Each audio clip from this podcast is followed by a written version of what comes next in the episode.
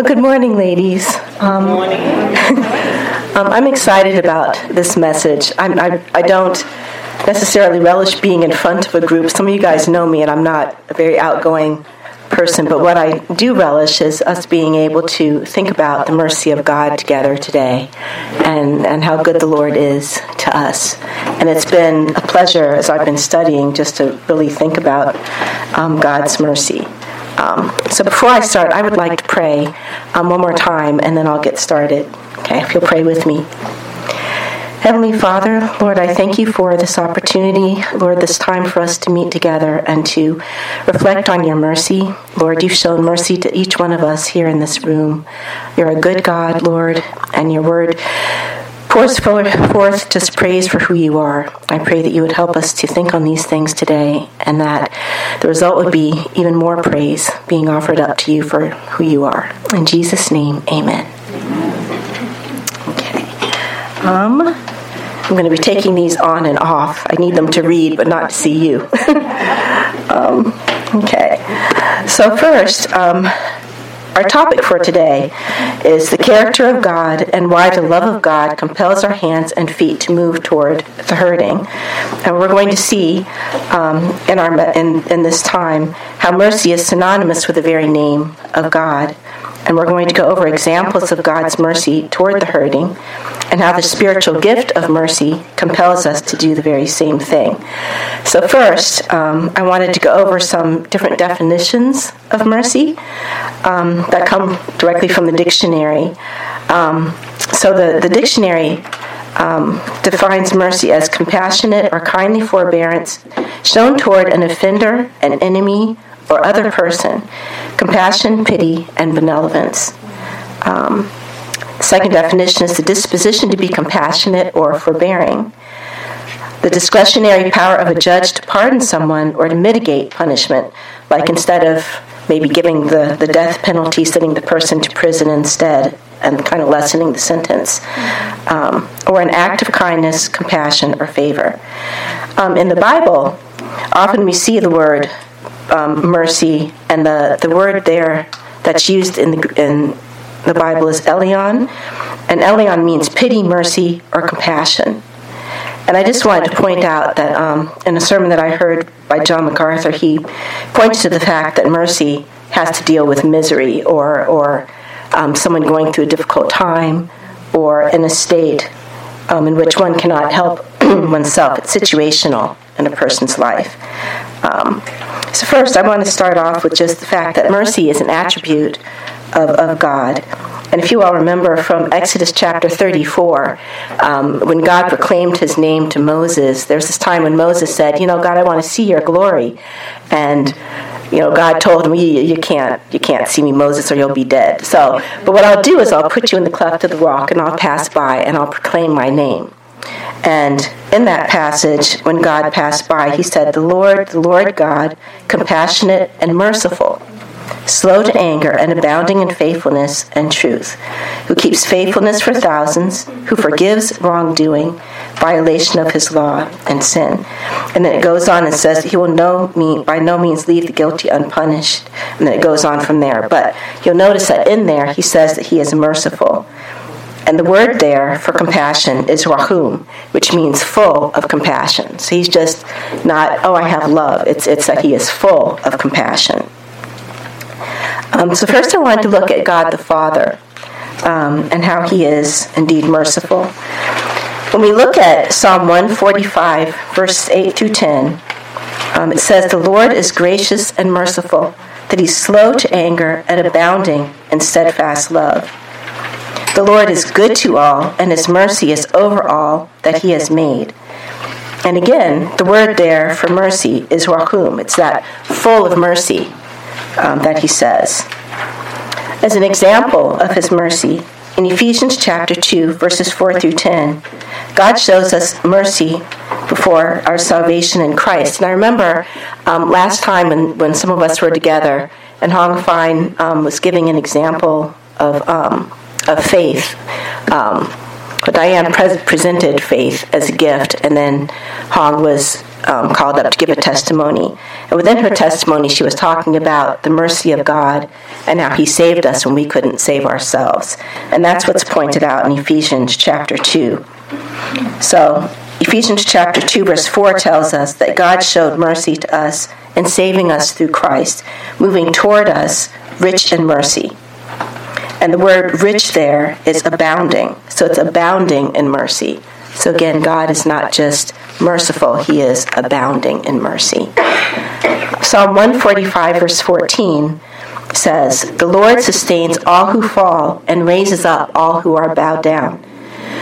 Meaning that the Lord supports those who are downcast and comforts the downtrodden, the humiliated, and the distressed and I don't remember who it was. I think it, it was it could have been Pastor Gabe. It may, it may have been Pastor Leek. I don't remember. But one of them was explaining what downcast means, and I never knew this. When they said it, I was like, "Oh wow!"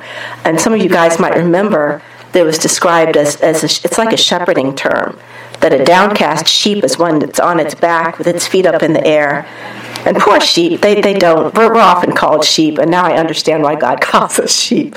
But the poor sheep is on its back with its feet up in the air, and apparently it will die like that if the shepherd doesn't come along and pick it up and set it back up on its feet. It's helpless. And so when we're helpless, God reaches out toward us in mercy and picks us back up. Um, it's just a very beautiful picture of our Lord. Psalm 34, verse 18, tells us that the Lord is near to the brokenhearted and that he saves those who are crushed in spirit. It means that he is at hand or close by to those who are suffering. And then in Genesis chapter 16, verse 19, um, I was reading this recently. Um, it said that the Lord showed compassion to Lot when he hesitated. You know, God told him through the angels, "This place, this this place is toast. I'm, I'm just gonna, I'm destroying Sodom. It's a mess, um, but I'm going to save you, and I'm going to save your household." And it says that Lot actually hesitated to leave. And so it says God, in His mercy, reached out with His angels. His angels grabbed Lot and grabbed his kids, grabbed his wife, and brought them out of the city. So that was God's mercy. He could have said, You know what, Lot? You're hesitating. I gave you a chance. You didn't do it. Toast. But God didn't do that. He brought them out and rescued them. And then finally, God showed mercy, well, not finally, because God is merciful in many ways, but final example um, is that God showed compassion to Elizabeth, the wife of Zacharias, allowing her to bear John in her old age. And um, within that culture, it was almost shameful if you couldn't have children. And here she is in her old age, and she hadn't had a child. So God showed mercy to Elizabeth and allowing her to bear John. And John, we know, was greatly used by God to point to Christ. Um, so she didn't just, you know, have a baby. God really used that child.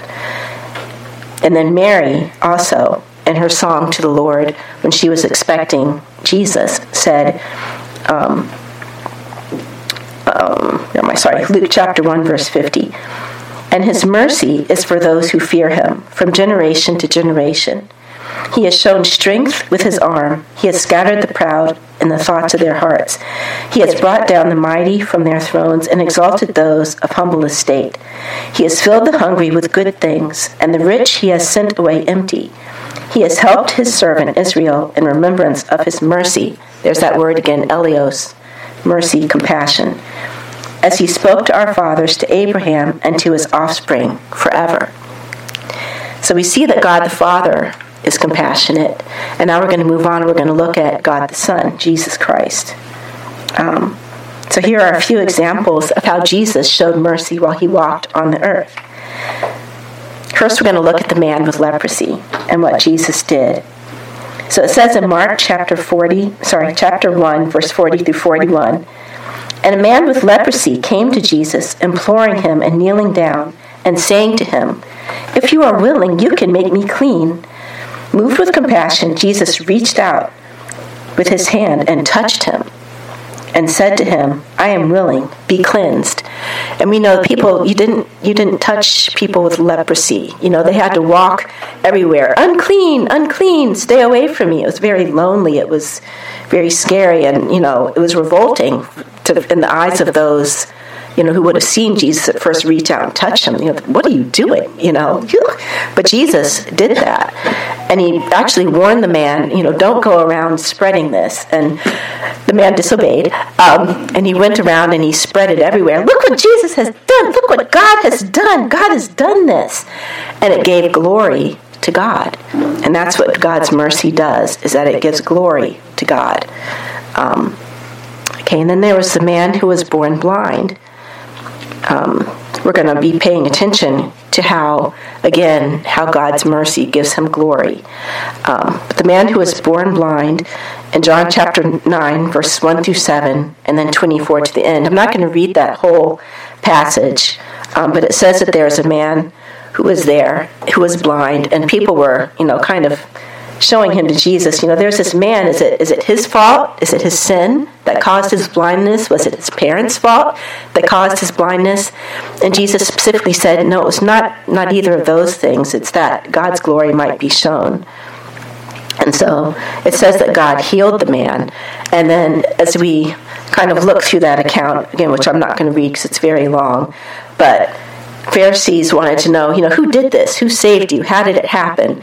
You know, we know that this man, this Jesus over here, is, a, you know, he's he's a sinner. He's not, you know, how did he do this? And you know, Jesus, like, I mean, the man realized and recognized that this man was from God. Um, and he was, you know, kind of honoring Jesus, and the man got cast out at the synagogue. They're like, "You go away. Um, you know, you can't be here anymore because you're giving honor to this Jesus." But it says um, down here in the passage in verse 35 of chapter 9. It says, Jesus heard that they put him out of the synagogue, and upon finding him, he said, Do you believe in the Son of Man? He answered by saying, And who is he, sir, that I may believe in him? Jesus said to him, You have both seen him, and he is the one who is talking with you. And he said, I believe, Lord. And he worshiped him. So again, we see that God's mercy points to who he is. People recognize that God is worthy of worship, and they lift him up in praise and in worship. Jesus also reached out um, to a widow in the city of Nain. I'm going to read this. It says in chapter 7 of Luke 11 through 17 Soon afterward, Jesus went to a city called Nain, and his disciples were going along with him, accompanied by a large crowd. Now, as he approached the gate of the city, a dead man was being carried out, the only son of his mother, and she was a widow, and a sizable crowd from the city was with her.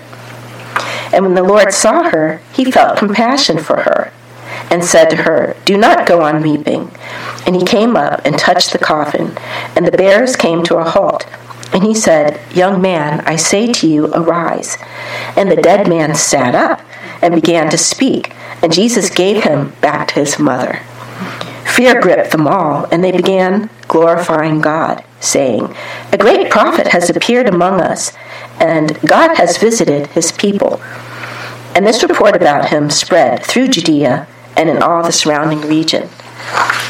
So again, we see that the people recognized that this was of God. I mean, there's a dead man who sat up, and they gave glory to God. They said, God has visited his people. And they knew that God had done a great thing. And for the widow, you know, it says that that Jesus didn't just you know, he wasn't just compassionate, that he didn't just, you know, feel some pain for her. But the word there for compassion is splanchnizomai, which means moved to the very bowels, very deeply felt. So when Jesus feels for us with compassion, and when he felt for it here um, with this widow, he felt it physically. It wasn't just over here somewhere. He felt it very deeply. And that is how our God encounters us. He doesn't just see us, he really loves us and he really feels feels for us. Um, and then another example is the man with the withered hand. And we see Jesus' reaction in this um, in this example, not just that he loved the man and cared about this man, but also that he was grieved by the Pharisees who had no compassion. So in Mark chapter 3, verses 1 through 5, um, there is this man who came in with a withered hand, and the Pharisees were sitting there, and they probably looked at this man, and they saw the man coming, and they looked at the man, and they looked at Jesus, and they're like, mm hmm, we wonder what Jesus is going to do. It's the Sabbath, this lawbreaker. What is he going to do? And Jesus, of course, was who he is. So it says that the man entered a synagogue, and a man was, sorry, Jesus entered a synagogue again, and a man was there whose hand was withered. And they, the Pharisees, were watching him closely to see if he would heal him on the Sabbath, so they might accuse him. He said to the man with the withered hand, Get up and come forward. And he said to them, Is it lawful to do good on the Sabbath or to do harm? To save a life or to kill? But they kept silent. After looking around at them with anger, grieved at their hardness of heart, he said to the man, Stretch out your hand. And he stretched it out, and his hand was restored. So we need to remember that to God, mercy is very important. In the Beatitudes, Jesus said, Blessed are the merciful, so they, for they shall obtain mercy. Here, the Pharisees obtained Christ's anger because they weren't merciful. So, those are just examples of our God and how our God is merciful toward us. And now I just want to focus on mercy in the body of Christ because we've, we've spoken about God the Father, God the Son. God the Holy Spirit has given us the gift of mercy within the church. So the Lord uses our different person. The whole point is that it's all about God and all the glory goes to Him, and we're just His hands and feet. And we are just walking um, in a way that we can encourage and love on one another in a practical, tangible way. Um, and Marco, you did a really good job describing mercy when you said um, that it is it's extended towards those who are in a state of misery. Um, I would say even anybody that's in a state of any kind of need. It doesn't have to be extreme. Um, but there's this compulsion to ease their difficulties, um, even if it's just loneliness or or something like that. So it, I'm going to give you a verse. I just love this verse. This is one of my uh, foundational verses for my walk in the Lord. Ephesians 2:10 says God has prepared good works in advance for us to walk in them. And no matter where I go or what I'm doing, I know that God has a good work for me. So, like when I go to the grocery store, you know, I mean, just you know, there's people there um, I used to run into this lady all the time at the grocery store from our church back in the previous church. We would spend 30, 40 minutes ministering in the aisle at the grocery store. But she just had a lot of things going on in her life, and that's just where I ran into her all the time. And that happened to be, so um, it just happened to be a time when I could listen. And, um, and she just, that just was what she needed. She didn't need more than that. She just needed someone to listen at that time. Um, so I'm going to give you, since I've been here at Hope, I'm going to give, I'm going to bring in some other people because God doesn't just use one person. He just like pulls them all together. So, you know Mildred. who says amen during church and hallelujah. That's her. Um, so we're in a Thursday night fellowship group together, and she discovered a man that lives down the hallway from her, Mr. Kim. and he was taking care of his wife who had had two strokes and they're an elderly couple and um, she had Alzheimer's on top of that. I can't remember. She had more going on too. Deaf or blind, one of the two. She just had so much going on, and they were gonna, they were being um, not passing inspection for their apartment there in the building. And Millie found out about it, contacted Margot. Margot started looking for people that we could maybe go help this man. So she called me up, and then Millie and I went over to his apartment and spent four hours cleaning his kitchen and just removing the buildup and just trying to make it so that if someone came in and was going to inspect that it would be you know it would take care of things we weren't able to do everything that day um, so I, con- I told him i said i'd be in touch and he was so overwhelmed with gratefulness. He couldn't understand how perfect strangers would do this for him. Um, the next day, I contacted the building manager to find out what Mr. Kim needed to do to pass inspection. So I set up an appointment, and then Wanju is Wanju here? No, I don't think so. Wanju came with me and we met with the manager and we went up to Mr. Kim's apartment and he showed Mr. Kim everything he had to do and then I was and I set a time for a couple days later then Wanju and my husband and I were going to come and help him finish cleaning so that he could pass inspection the following week so they wouldn't be evicted. so we did that but um, he just and then Wanju so sweet because she, could translate. So she um, was able to share the gospel. He had a couple of Bibles on his shelf with other religious books too. He had a whole slew of things. But um, she was able to share the gospel, and he's still in touch. He's still in touch, and he's, it's just, it's the hands of God um, loving, loving people. It's, it's just all it is. Um, do you want me to end? I don't want to take up too much time. I have more I could give. all right. Um, I also wanted to say that it's sometimes gotten me in trouble because I see someone in need and I just want to just take over and solve their problems and I want to just carry everything that they have. And some you can't you know God doesn't want you to do that. He maybe wants you to pray or he maybe just wants you to just encourage that person in their growth. But it's really easy to just want to take over because it's painful. It's really painful to see someone suffering. Um, so Elsie asked me if I wanted to be part of the um, retreat committee, planning committee. And I, I just like, oh, our women need this. I said, yes. And so I went to the first meeting and freaked out completely because I am not gifted in organization. And I just started getting really overwhelmed. And I was like, whoo. And so I called her, and the next day I said, Sweetie, I got to back out. I can't do this. I can't do this. Um, I can help if you like, I can't organize it, but if you have something that needs doing, like, I'll help, but I just can't be in charge of organizing this. And everybody's going to be very thankful that I backed out. um, anyway, I'm going to uh, step down. So that is Teresa ready? Um, yeah, I'm hoping so. We're going to see how this All right, I do have another example if she's not. Okay, I will. okay, so I have, um, I know you guys, maybe some of you know me, some of you don't. So we have seven children, six daughters, and then a son. So all my girls are in their 20s. Um, and it's really easy for them. Um, they're, they're all over the place, and they're it's hard to connect in a church. You start going to church, you're alone, you're not part of a family, you don't know anybody.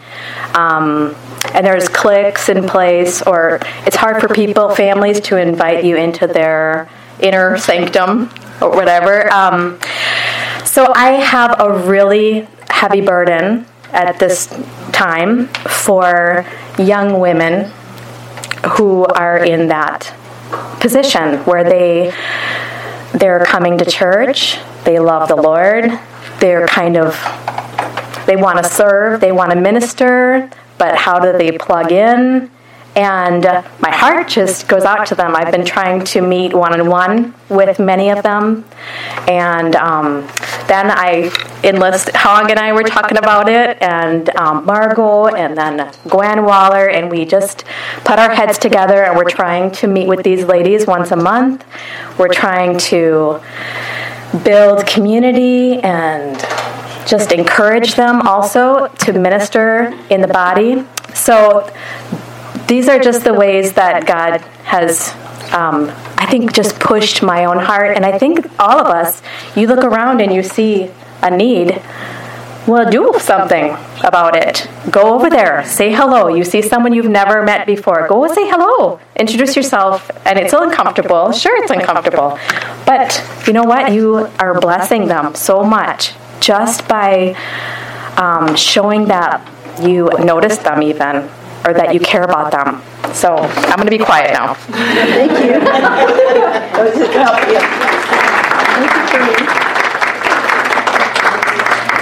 This is my daughter Teresa, who is a missionary in Togo, and will be explaining, I guess, how the love of Christ works through her and the other missionary team workers who are there, and how God again is glorified. To have this women's breakfast and teaching time, and asked me if I could share a little bit about um, the ministry here and how Acts of Mercy are tied to sharing the gospel.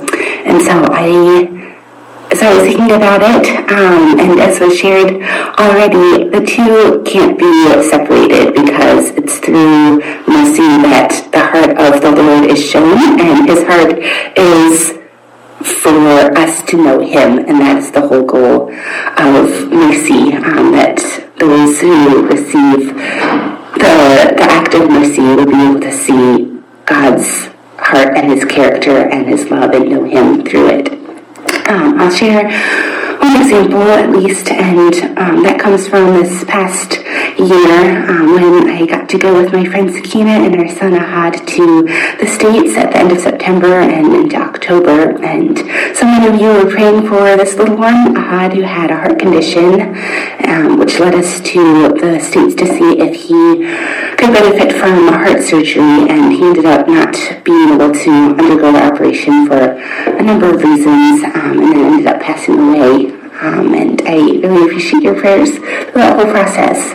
But there was one point in which um, Ahad had been intubated at that point, and um, we were really unsure about his future um, health-wise. And I remember looking at Sakina and telling her, you know, Sakina, this is why the hope of Jesus is so important because we can do all that we can. Um, Ahad had basically every opportunity for healing um, in terms of what we could do humanly speaking. We brought him out of his home country where heart surgery wasn't possible, and um, the Lord led us to the States where it was potentially possible, um, but it still it still wasn't enough. Um, his heart was still failing, and ultimately, even if he had gotten the surgery, um, all of our bodies fail one day, which is why the hope of eternity is so important. And so, when I was talking with Sakina, I was sharing this is why Christ died. He came to die and to rise again um, in our place and to remove the consequences of our sin. And it's not something that he had to do, um, but he he did it out of compassion and mercy so that if we hope in Him, um, we can have eternal life, and that goes far beyond um, this current life. And also beyond that, um, I was sharing with Sakina, and it remains my prayer for her and her family that in the midst of coming to know Christ, they would see God as a compassionate Father and really see His heart because they come from a Muslim background and often they can say, oh yes, whatever the Lord's will, we'll, we'll accept it. Um, it was our, for our son, it was God's will that he died. And it's true, nothing is ultimately outside of God's will, but that doesn't mean that the Lord is cold and distant and apart, but he is present and he cares and he grieves when he sees the, the suffering of this world. Um, and when Jesus walked this earth, he was able to experience that firsthand. And so when the Bible says that Jesus is praying for us um, as a great high priest. He understands in a personal and a real way, and not just knowing it um, in his mind in kind of a removed sense, but in a very present way, which is amazing to me, and it's a huge gift that I, I don't think I'll fully be able to comprehend. And so, in that situation with my friend Sakina and her family, and in accompanying them to the States and um, seeking God's um, will and trying to provide an, every opportunity and possibility for his physical care. Um, the prayer is that they would be able to see the, the mercy and the heart of the Father. And so we provide physically um, as best we can, but also that's where the truth needs to be shared um, because if you show acts of kindness without sharing the truth at the end of the day, the end of their lives, um, is eternity, and without the hope of Christ, life is empty, um, even with the best possible chances of uh, a healthy physical life. I'll share one scripture passage, um, and I won't spend too much time on it because so much rich truth was already shared. But um, in Mark chapter 6, when Jesus has compassion for the crowds and starts healing their sick.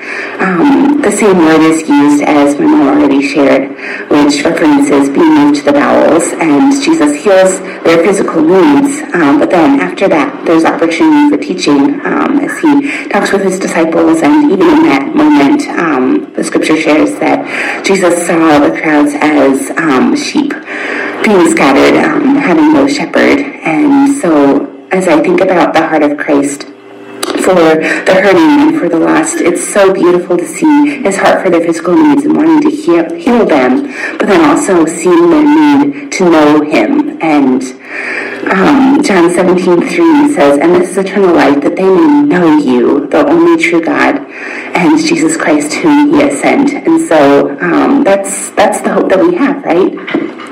Having eternal life, having um, a relationship with the Lord, and getting to be in a reality one day in which there is no more sin and suffering, but also to know the Lord, um, someone who's a compassionate Father that we can run to and find rest in, um, both in the midst of our sufferings, but also rest from um, trying to please God on our own because we'll never be able to do that. And so, as we're here trying to provide physical care at the Hospital of Hope and um, and relieve some of the hurting and suffering. We don't do that perfectly. Um, we're also trying to um, share the hope that we have in Christ so that one day people will be able to know the Father. And so that's what we seek for and that's what we pray for. And I know for me, I don't do that perfectly or well either. Um, I can think of many instances this past week in which I wanted to relieve suffering and was focused on physical care and I missed opportunities to share the hope that I have for Christ. And again, that's that's not the reason why I'm here. I'm not here solely to try to treat sicknesses um, with God's help, but um, ultimately we're here to, to point people to Christ because in the end that's really what's going to matter and last, and that's how God provides opportunities for them to see His heart, um, which provides true healing and life and joy. So. Praise you all. I'm praying for you. Um, thank you so much for listening. Enjoy the rest of your time together. Bye.